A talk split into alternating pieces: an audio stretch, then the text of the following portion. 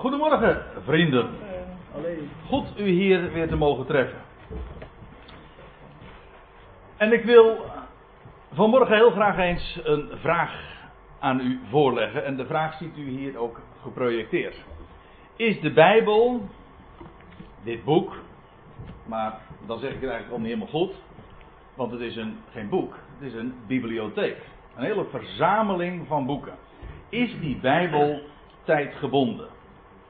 En van de week gaf ik ergens uh, hier in het land, in Bodegraven, een Bijbelstudie. En toen kwam die vraag ook aan de orde. Dat, toen ging het over uitspraken die Paulus deed over de vrouw, de plaats van de vrouw.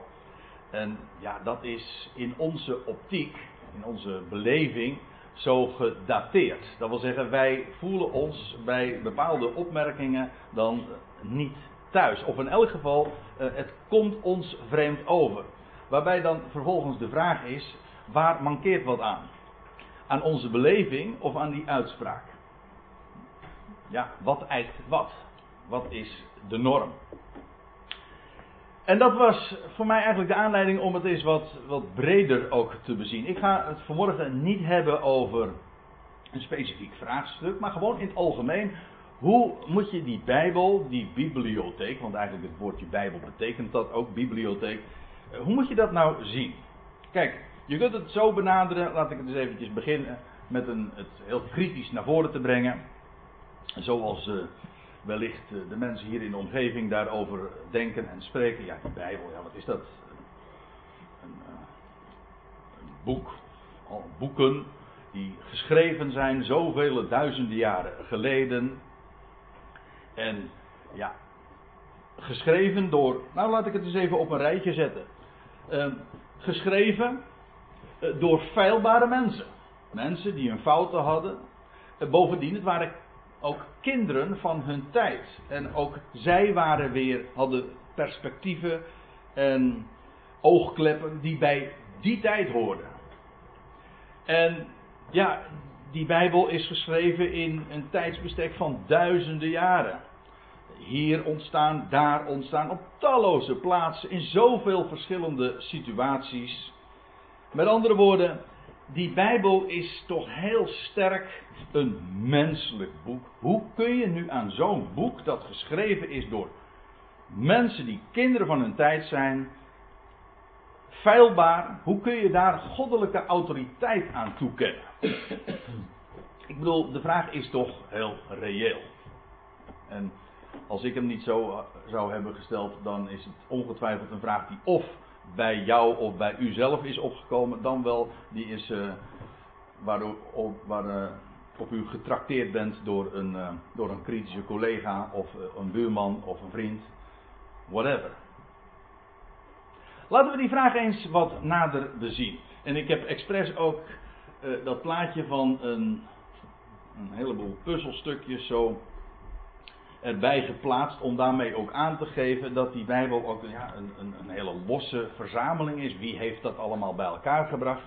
En een paar passages wil ik vanmorgen, passages uit die schriften, hoe de schrift zichzelf ook voorstelt, presenteert en ook wat ze pretendeert, dat wil zeggen dat wat ze claimt te zijn. En hoe ze dat ook waar maakt. Natuurlijk, het kan niet anders dan sumier ter sprake gebracht worden. Maar toch om daarmee de toon te zetten, om daarmee ook eh, antwoord te geven op de grote vraag: is die Bijbel tijdgebonden? Laten we eerst eens gaan naar 2 Petrus. Dat is de laatste brief die Petrus heeft geschreven de apostel, de afgevaardigde van Jezus Christus zelf, een ooggetuige, zo zegt hij in dit bewuste hoofdstuk, 2 Petrus 1, een ooggetuige van de opstanding van Jezus Christus. Dat wil zeggen, hij heeft oog in oog gestaan, als eerste zelfs, nou ja, als eerste van de mannen, met de opgestane Christus.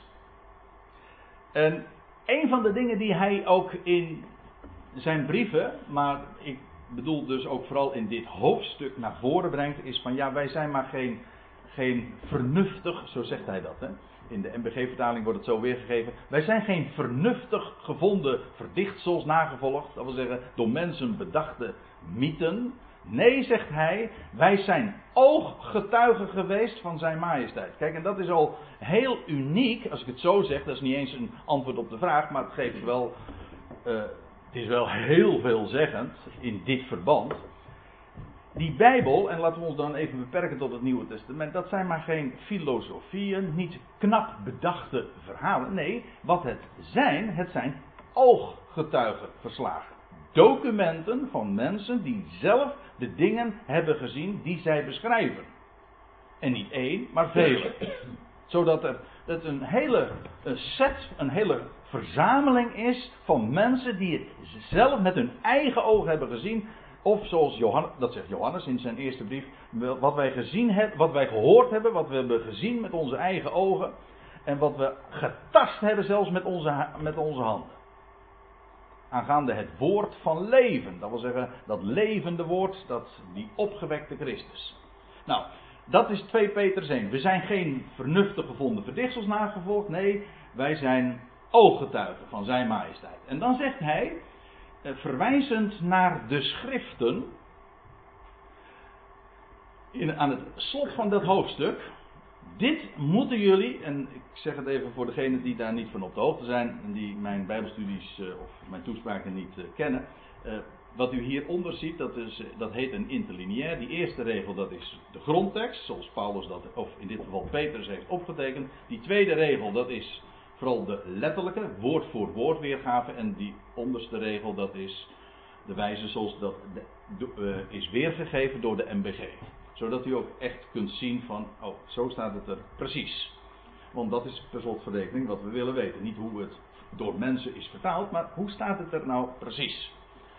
Goed, dit eerst wetende. Wat wetende? Wel, dat geen profetie van de schrift, of dat elke profetie van de schrift, let, let op hoe, hoe hij het formuleert. Let trouwens ook op dit enkelvoud. Je kunt natuurlijk zeggen, die Bijbel, dat zijn de schriften, dat zijn boeken. Ja, dan benader je het vanuit menselijk standpunt. Het, is, het zijn allemaal verschillende geschriften. Zo spreekt de Bijbel er ook over. Het is waar, de, mensen, de, de Bijbel is een verzameling geschriften. Ik heb het zojuist ook naar voren gebracht. Maar het heet hier de schrift. En dat betekent dat al die schriften een eenheid vormen. Het is, je kunt zeggen, het zijn boeken, als je het vanuit menselijk oogpunt bekijkt. Maar als je het bekijkt van boven, dat wil zeggen hoe het echt is, dat wil zeggen wie de uiteindelijke, de primaire, de echte auteur is, dan is het één boek. Met allemaal verschillende hoofdstukken. Kom er nog eh, straks even over te spreken, maar dat elke profetie, elke godspraak, want dat is wat het is. Elke godspraak in die schrift, wel zegt de, Petrus daarover.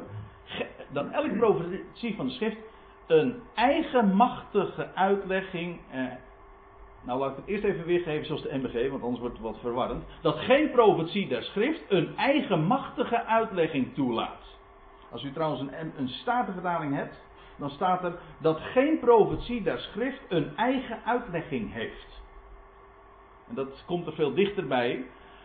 En het bijzondere daarvan is dat geen profetie der schrift, geen godspraak die je in die schrift tegenkomt, heeft een eigen uitlegging.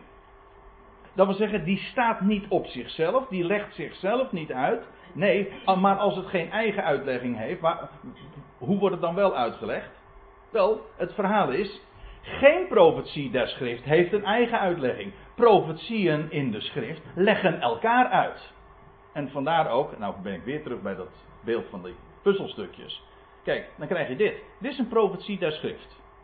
Die profetie der schrift heeft betekenis, maar alleen in samenhang met de rest. Het staat niet op zichzelf, het heeft geen betekenis of uitleg aan zich. Nee, het de verklaring zit hem juist in het totaal. En dat is nou ook weer het bijzondere van deze bibliotheek.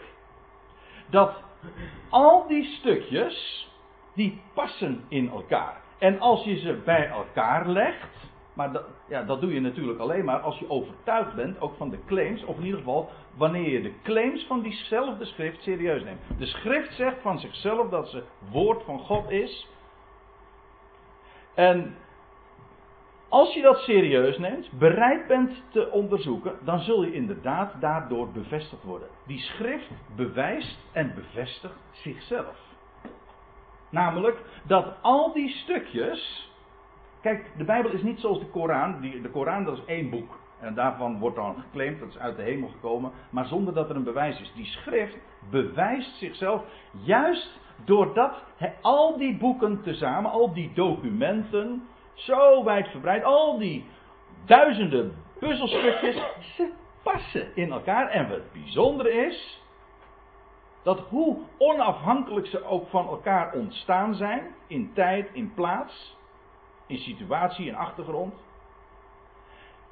Ze blijken, als je ze past, als je ze gewoon zoals een puzzelstukje bij elkaar voegt, dan blijkt het één portret te zijn. Wauw, dat kan alleen maar betekenen dat er één designer is, één ontwerper, één iemand die dat zo gemaakt, een auteur. Eén auteur die daarachter zit. En dat is precies ook het wonderlijke van deze bibliotheek. Het is geen boek, het is een bibliotheek. En ze hebben geen uitlegging aan zich. Ze hebben geen. Het, is, het gaat er maar niet om dat je die Bijbel niet op, op jezelf mag uitleggen. De betekenis is. Elke profetie der schrift wordt uitgelegd door de ander. Om maar wat te noemen, als Daniel iets zegt, dan kun je de verklaring niet vinden in Daniel zelf. Nee, dat is een stukje en dat past dan weer met wat er staat geschreven, ik noem maar wat, in Jeremia of in Matthäus 24. En dan moet je openbaring erbij leggen. En zo ontstaat een, een totaalbeeld. Het zijn allemaal stukjes en ze passen.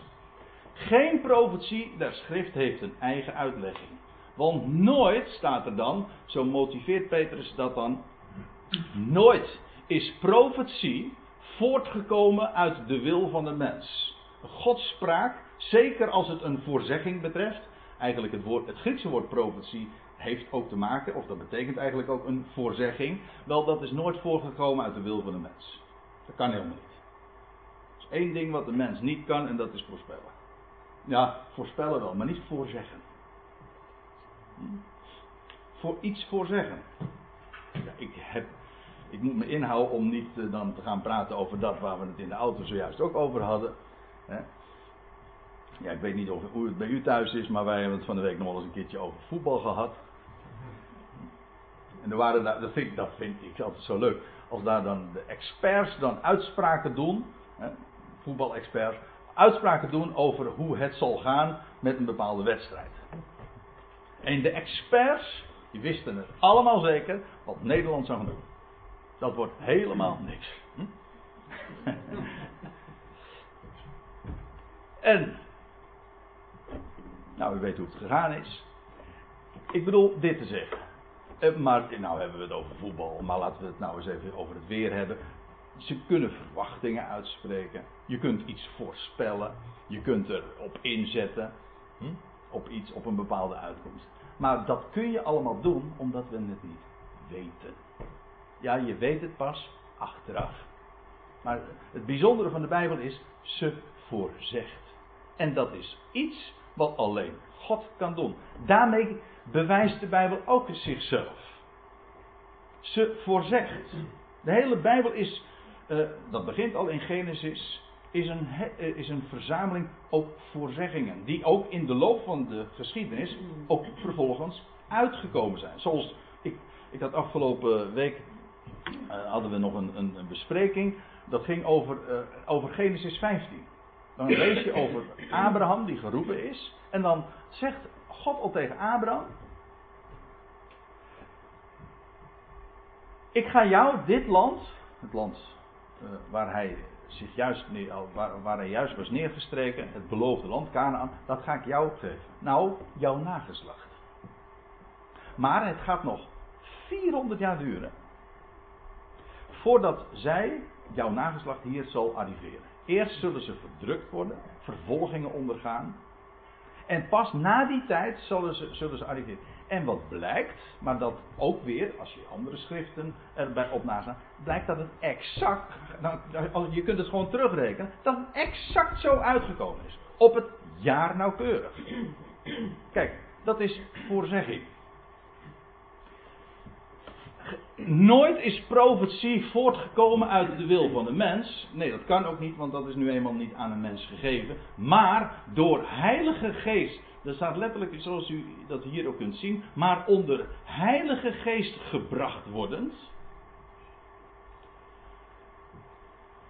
Hebben mensen van Gods wegen, of namens God ook, gesproken.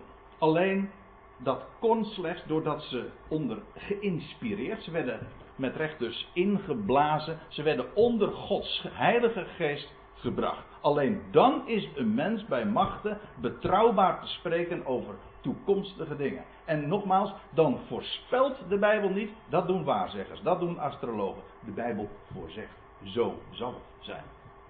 Kijk, dat is die schrift. Een eenheid die zichzelf, of laat ik het nog anders zeggen, profetieën, godspraken, schriften, die elk elkaar uitleggen. Want profetie der schrift heeft geen eigen uitlegging. Is er dan niet veel eh, dat in die schrift inderdaad gebonden is aan een tijd?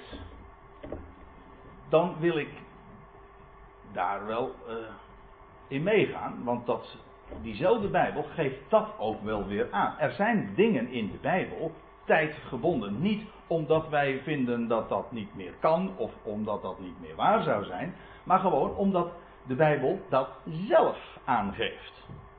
Namelijk dat een bepaald woord bestemd is voor een bepaald volk en bovendien ook voor een bepaalde tijd. En ik neem u even mee ter voorbeeld, als voorbeeld daarvan naar Galaten 3. En daar lees je dat Paulus in die brief geeft Paulus antwoord op vragen die daar leefden in Galatië, of eigenlijk reageert hij op een, een, op een complete dwaling daar. En dan laat hij zien dat de wet van Mozes, de Mosaïsche wet, zijn tijd gehad heeft, dat wil zeggen als tuchtmeester, als wij staan niet onder de wet. En dat werd dan hevig in Galatië dus betwist. Die tien geboden en alles wat van die wet wat er in die wet staat, dat zouden wij ook moeten doen. De Sabbat en de feesten, hoogtijdagen, besnijdenis, etc. De spijswetten. Zouden we, gelovigen uit de natieën zouden dat ook moeten onderhouden. Nou, daar reageert hij op en dan laat Paulus juist zien dat die Torah een beperkte betekenis heeft. Laat ik het anders zeggen. Weliswaar is ook die schrift, oh dat schrift en voor ons, maar het gaat niet over ons. Uh, Gelaten 3.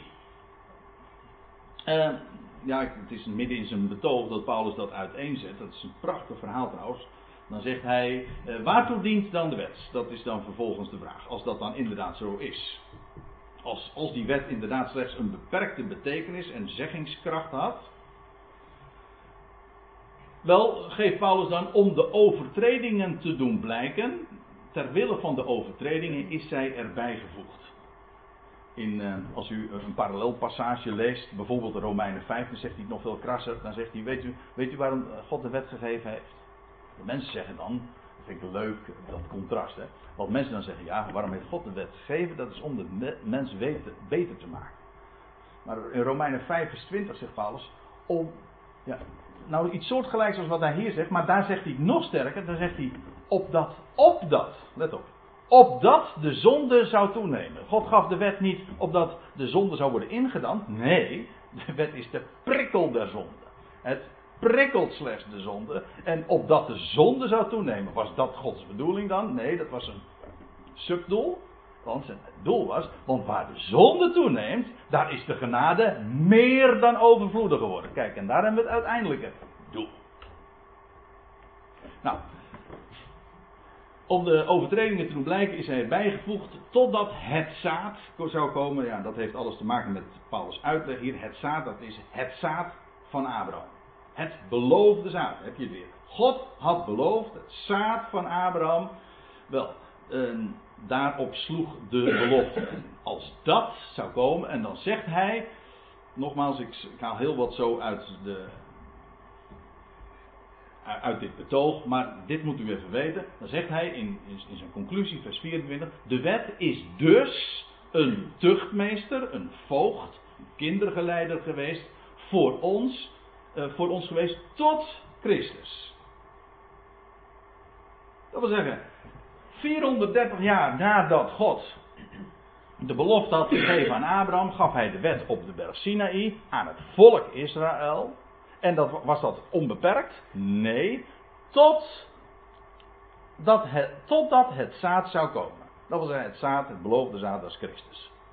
En dan zegt hij, en die wet is dus een, een voogd geweest voor ons tot Christus opdat wij uit geloof gerechtvaardigd zouden worden. Nu is het slechts geloof.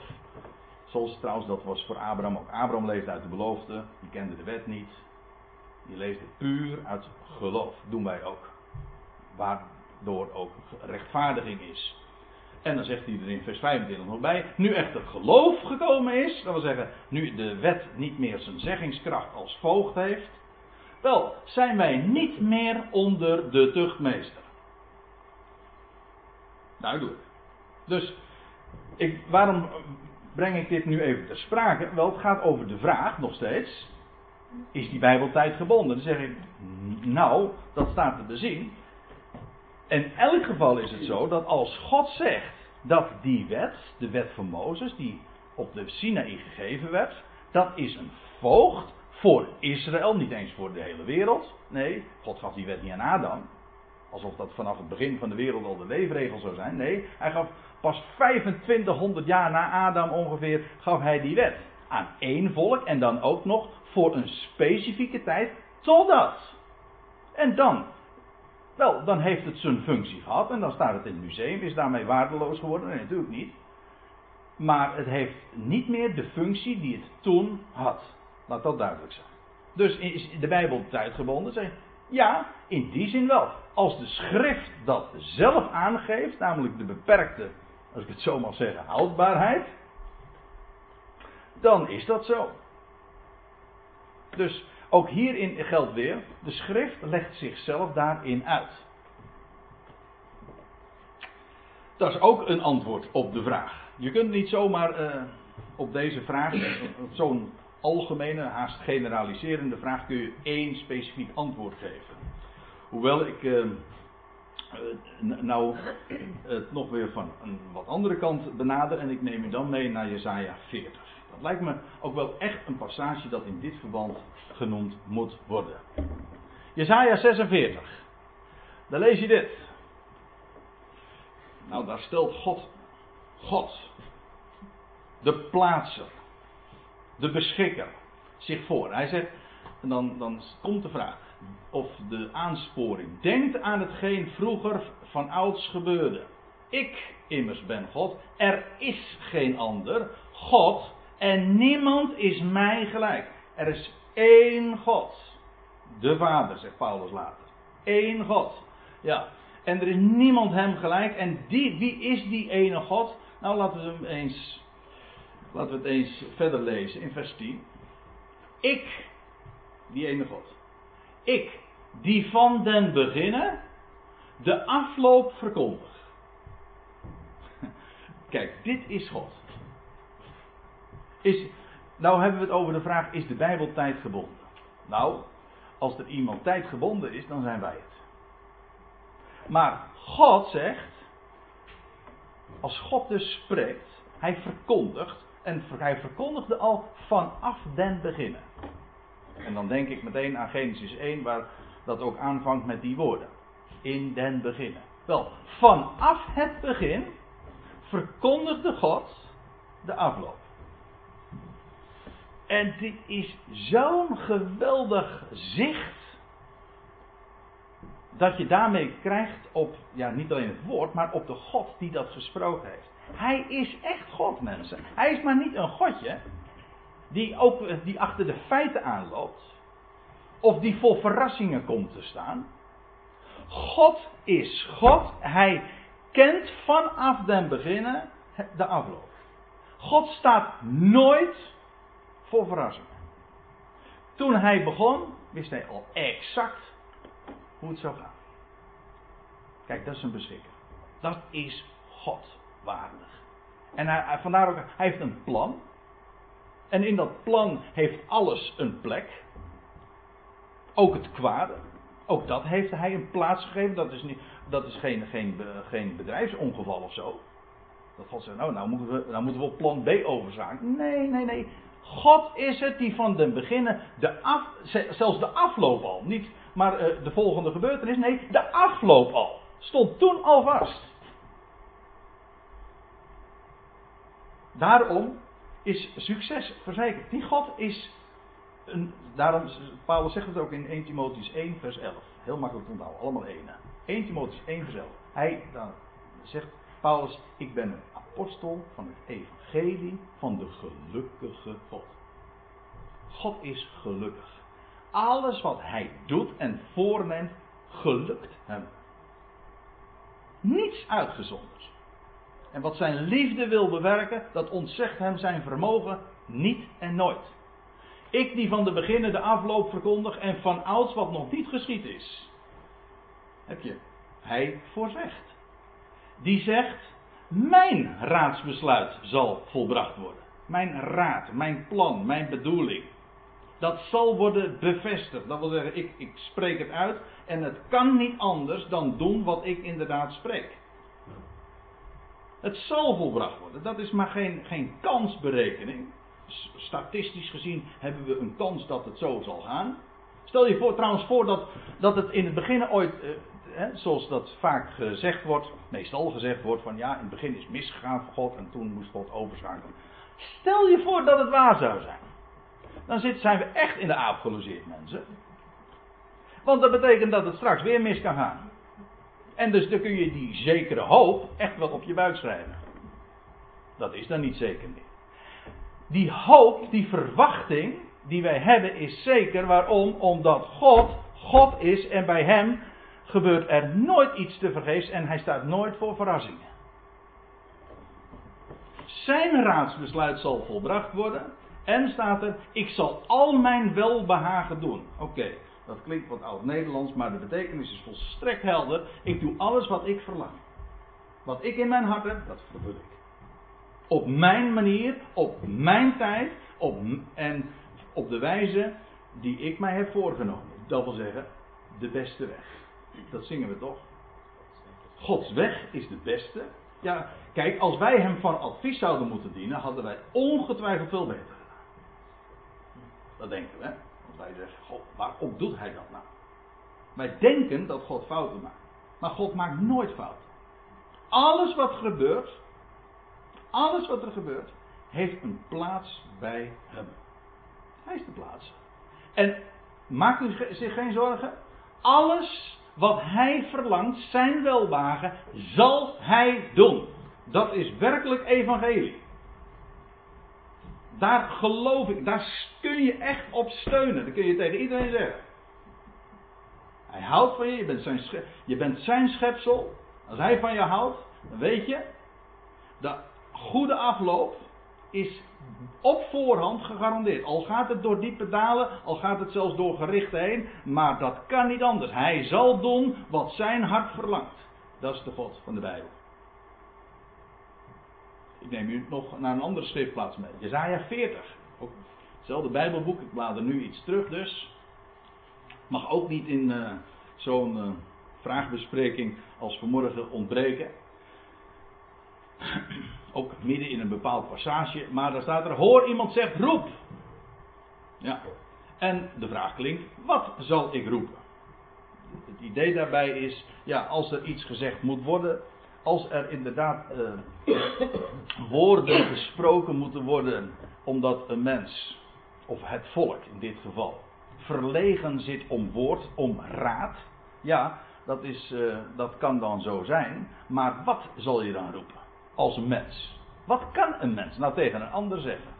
We zeggen wel eens, een mens is een slechte trooster. Dat geldt voor raadgeven ook al. En met al je expertise, ja, waar ben je? Wat, want wat weten we nou eigenlijk? Van de ander ook. Nee, er is er maar één die alles weet. Niet alleen alles beschikt, hij weet alle dingen. Hij kent alle details. Kijk, dus de God. Wie, maar goed, de vraag klinkt dan, ja, ik kan nou wel wat zeggen, maar dat is, er wordt zoveel gepraat. Ik zeg het nog netjes.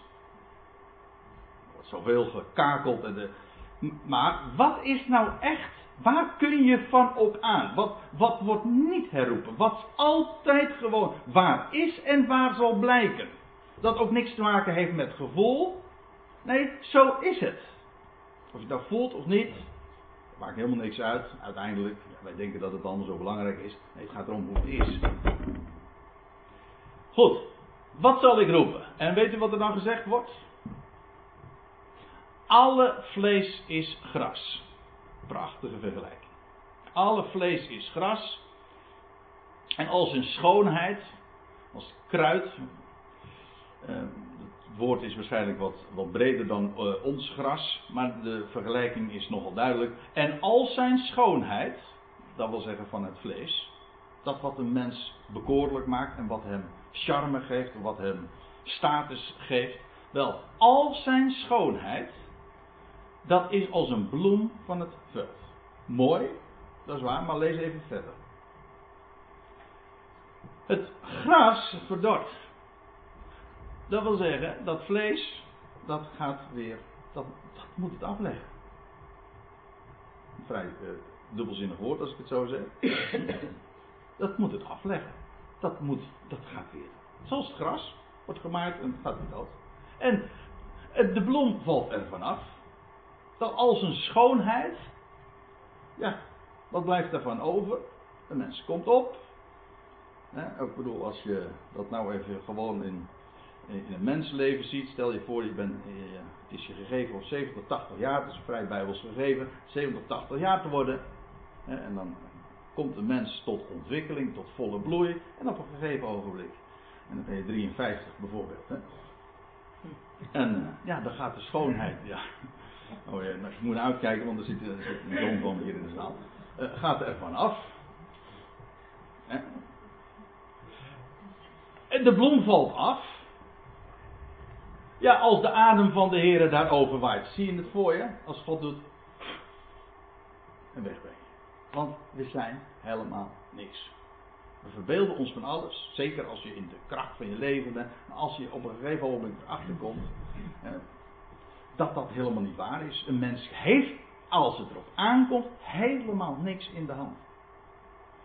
Het is moeilijk hoor om toe te geven. Maar het is gewoon gegeven. En, en er hoeft maar dit te gebeuren. En ik wijs naar mijn hoofd, maar gewoon, één adertje te springen. En al je plannen, al je gedachten, alles wat je had voorgenomen, er is niks van over. En de Heer hoeft inderdaad maar te blazen. En de, ja, weg, weg is het.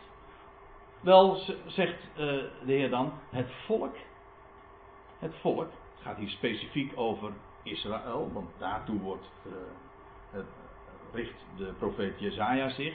Het volk is gras. Alle, trouwens, dat geldt niet alleen voor het volk, we lazen al, alle vlees is gras. En wat kun je van dat gras zeggen? Wel, het gras verdort, de bloem valt af. Over tijdgebondenheid gesproken, mensen.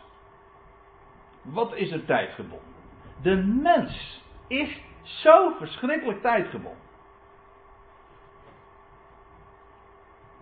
Niet het woord, dat trotseert alle tijden, maar een mens met al zijn, ook zijn, al zijn wijsheid. Ik bedoel ook de menselijke wijsheid.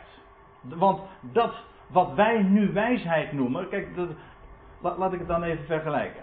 De wijsheid van een paar eeuwen geleden, waarvan de mensen, dat weten we allemaal, hebben we allemaal ontdekt.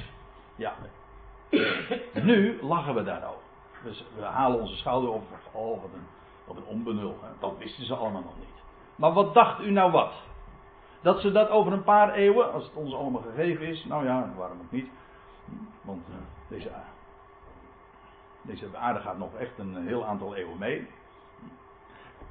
Wat ze over een paar eeuwen over onze generatie denken. Dan wordt er ook echt over geglimlacht. In het beste geval misschien keihard gelachen. Om dat wat wij nu menen. En trouwens, dat geldt ook, en ik, had het, ik zei het in de inleiding al eventjes over dat wat wij dan zeggen van bepaalde uitspraken waar wij ons niet zo bij thuis voelen.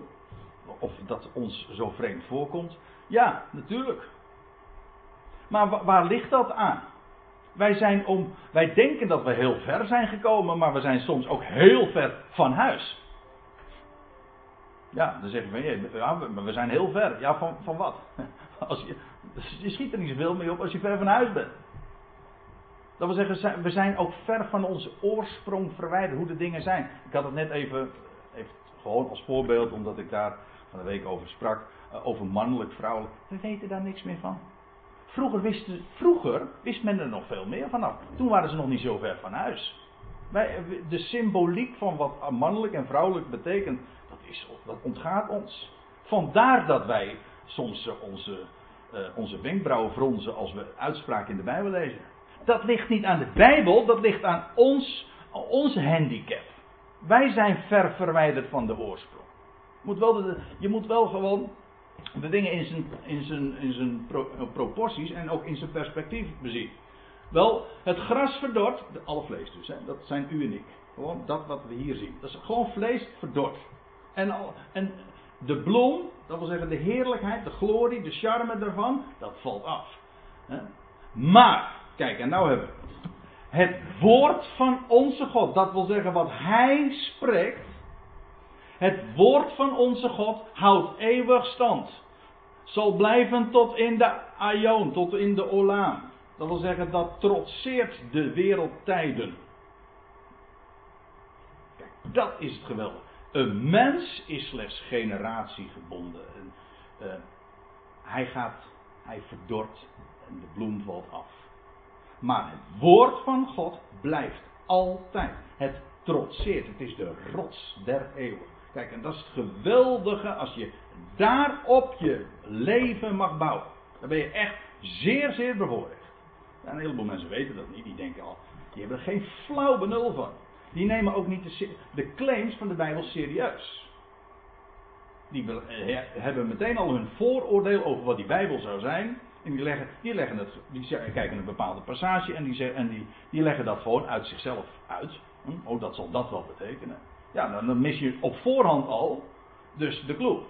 Je moet hem lezen volgens de regels die ze zichzelf gesteld heeft.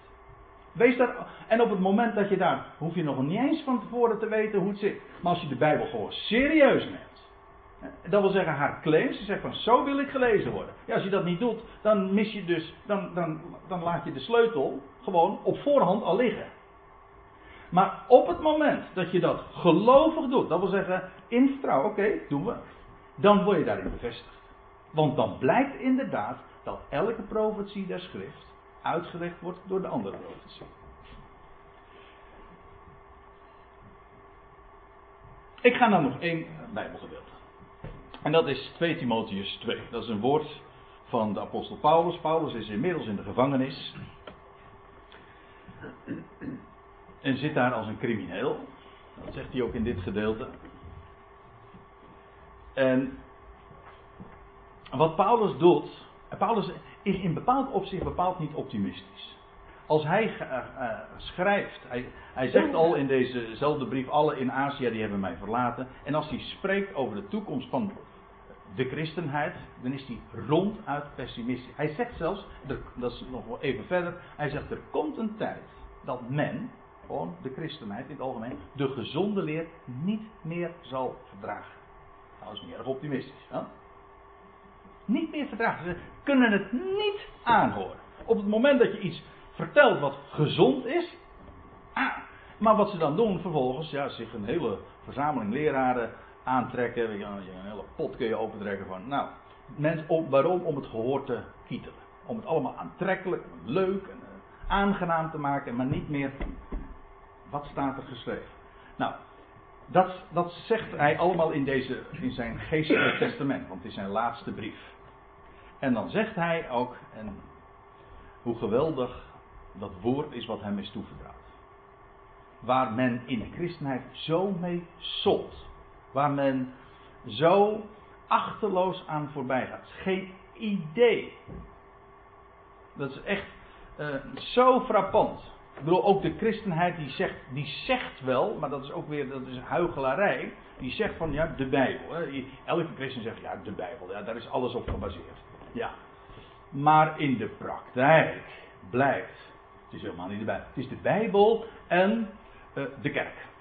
Dat, zegt, dat is de Rooms-Katholieke. De, de Bijbel uh, is in beheer van de kerk. En de kerk die bepaalt wat de Bijbel zegt. Dus of de Bijbel iets zegt, uh, ja of nee, dat, mag, mag, dat kun je niet zelf onderzoeken. Nee, dat wordt bepaald door de kerk. Dus wie is, heeft de hoogste autoriteit? En zo is het later gegaan bij het protestantisme. Toen kwam Luther en die zegt: nee, sola scriptura. Alleen de schrift. Nou, en vervolgens maakt de mens zich daar weer meester van en zegt van Bijbel en beleidenis. Dat is de, dat is de grote reformatorische slogan, het adagium. De, de, de schrift en de beleidenis. En in de praktijk betekent het dat de beleidenisgeschriften die zij hebben opgesteld maatgevend zijn voor de manier waarop wij de Bijbel hebben te lezen. Niet de schrift alleen, nee. Maar goed, hoor eens wat Paulus zegt. Dan zegt Paulus tegen dit, dit tegen Timotheus. Gedenk dat Jezus Christus uit de doden is opgewekt. Er staat eigenlijk nog iets mooiers. Het gaat er niet om dat hij door, uit de doden is opgewekt. Maar hij zegt, gedenk Jezus Christus. Hoe dan? Wel, als gewekt zijnde, opgewekt zijnde van tussen de doden uit. Het gaat niet alleen maar om het uh, herinneren van aan aan die gebeurtenis, maar gedenk hem die opgewekt is. Mooi woord altijd vind ik, opgewekt. Daar word je altijd opgewekt van. De dood is overwonnen. Hij is opgewekt uit de dood. Gedenk hem. En er staat er nog bij, vanuit uit het geslacht van David. Uit het zaad van David. Hij. Heb je het weer. Zoals als je dat leest in het Nieuwe Testament, hè, als daar het evangelie gepredikt wordt, dan is altijd de boodschap, dan wordt het gewezen op hem. Jezus. Die stierf, opstond uit de doden, naar de schrift. Hij was beloofd. Hij was beloofd. Er werd ook precies gezegd wie hij zou zijn, waar hij geboren zou worden, wanneer hij zou optreden, etc. Uit het zaad van David. Wel, hij is gekomen. Daarmee heeft God dus vervuld dat wat hij heeft beloofd. Voorzegd dus. Het unieke van de schrift. De schrift voorzegt. Wel, uit het zaad van David is hij gekomen. Hij is dus inderdaad de beloofde Christus, de Mashiach. De gezalfde. En dan zegt Paulus erbij, naar mijn evangelie. Heel bijzonder zoals Paulus dat formuleert. Het evangelie dat hij bracht. Op een hele unieke manier. Zelfs de bij de twaalf moet je niet wezen. Nee, bij Paulus. Hij zegt, mijn evangelie. Dat mij is toevertrouwd. Door openbaring. Maar het gaat me nu even in dit verband om, om, met, om dit laatste vers, wat ik nu wil lezen. Hij zegt dat evangelie, mijn evangelie. Waarvoor ik kwaad leid, zat in de gevangenis. Sterker nog, het moment van zijn executie stond voor de deur. Dat schrijft hij ook in deze. Daarom is, daarom is dit ook echt zijn geestelijk testament. Hij zou geëxecuteerd worden. Waarvoor ik kwaad leid. Waarvoor hij trouwens ook nog onder christenen zoveel kwaad leid. Want hij werd verlaten. En dat was moeilijk te behappen, dat wat hij te melden had. En hij zegt zelfs boeien draag als een misdadiger, een crimineel. Maar zegt hij dan, en dat is het prachtige. De vraag was: is de Bijbel tijdgebonden? Wel, het antwoord is: uh, ik mag dan tijdgebonden zijn. En Paulus zegt in dit verband: zegt, ik mag dan geboeid zijn. Maar het woord van God is niet gebonden, is niet geboeid. Dat doet altijd zijn werk. Ik zit vast, zegt Paulus. Maar wat zo, zo wat? Zo moet het zijn. Het woord van God zal zijn weg vinden. Spreek het uit en het zal, heeft altijd zijn kracht. Het woord van God zegt elders in Hebreeën 4 is levend en krachtig en scherper dan enig tweesnijdend zwaard. Dat woord hoef je niet te verdedigen, gebruik het gewoon. Het woord is een zwaard, hè? Een zwaard is niet een ding om, om verdedigd te worden. Nee, het is juist om, om te verdedigen. Spreek het gewoon zoals het er staat. En het zal zijn kracht en ook zijn scherpte bewijzen. Dat woord van God is niet geboeid. Het is wel heel boeiend, dat wel, trouwens. Nou, het maakt vrij. En juist dat is ook boeiend. Dus u begrijpt wel. dus u begrijpt wat ik bedoel. Het woord van God is niet geboeid. Dus, als ik nou even het nog samenvat van wat ik vanmorgen zo heb willen laten zien. Is die Bijbel tijdgebonden? Wel, het is geschreven, ik wil even een korte samenvatting geven in vijf punten. Het is geschreven door mensen, jazeker, dat is waar. Maar één auteur zit daarachter. Gedreven door Heilige Geest hebben zij geschreven. En als er het al tijdgebonden is, dat kan, wel, dan is het God zelf die de woorden bindt aan een tijd en een volk. Ik bedoel nu vooral op, is op de Torah, de, de wet van Mozes. Gods woord, zagen we in Jezaja 46, overziet alle tijden. Vanaf het begin al het einde. Tijdgebonden? Nee. De mens, zagen we in Jezaja 40. Als het gras, zijn bloem in het veld. Die is met al zijn zogenaamde wijsheid tijdgebonden. En dat woord van God is niet geboeid. Het is vrij. Het woord doet altijd wat God behaagt. En daarom het beste wat een mens kan doen, is dat, op, dat staan op het woord. En dat woord inderdaad te horen, want geloof is uit gehoor. Dat is het beste mee. Als je wil geloven, zeg ja, ik wil wel. Nou, luister naar het woord. Het woord overwint je. En spreek Dat woord is levend en krachtig. En ik ben ontzettend blij dat dat ook inderdaad ons leidraad is. Ons leven, onze kracht. Zullen we een lied daarover zingen?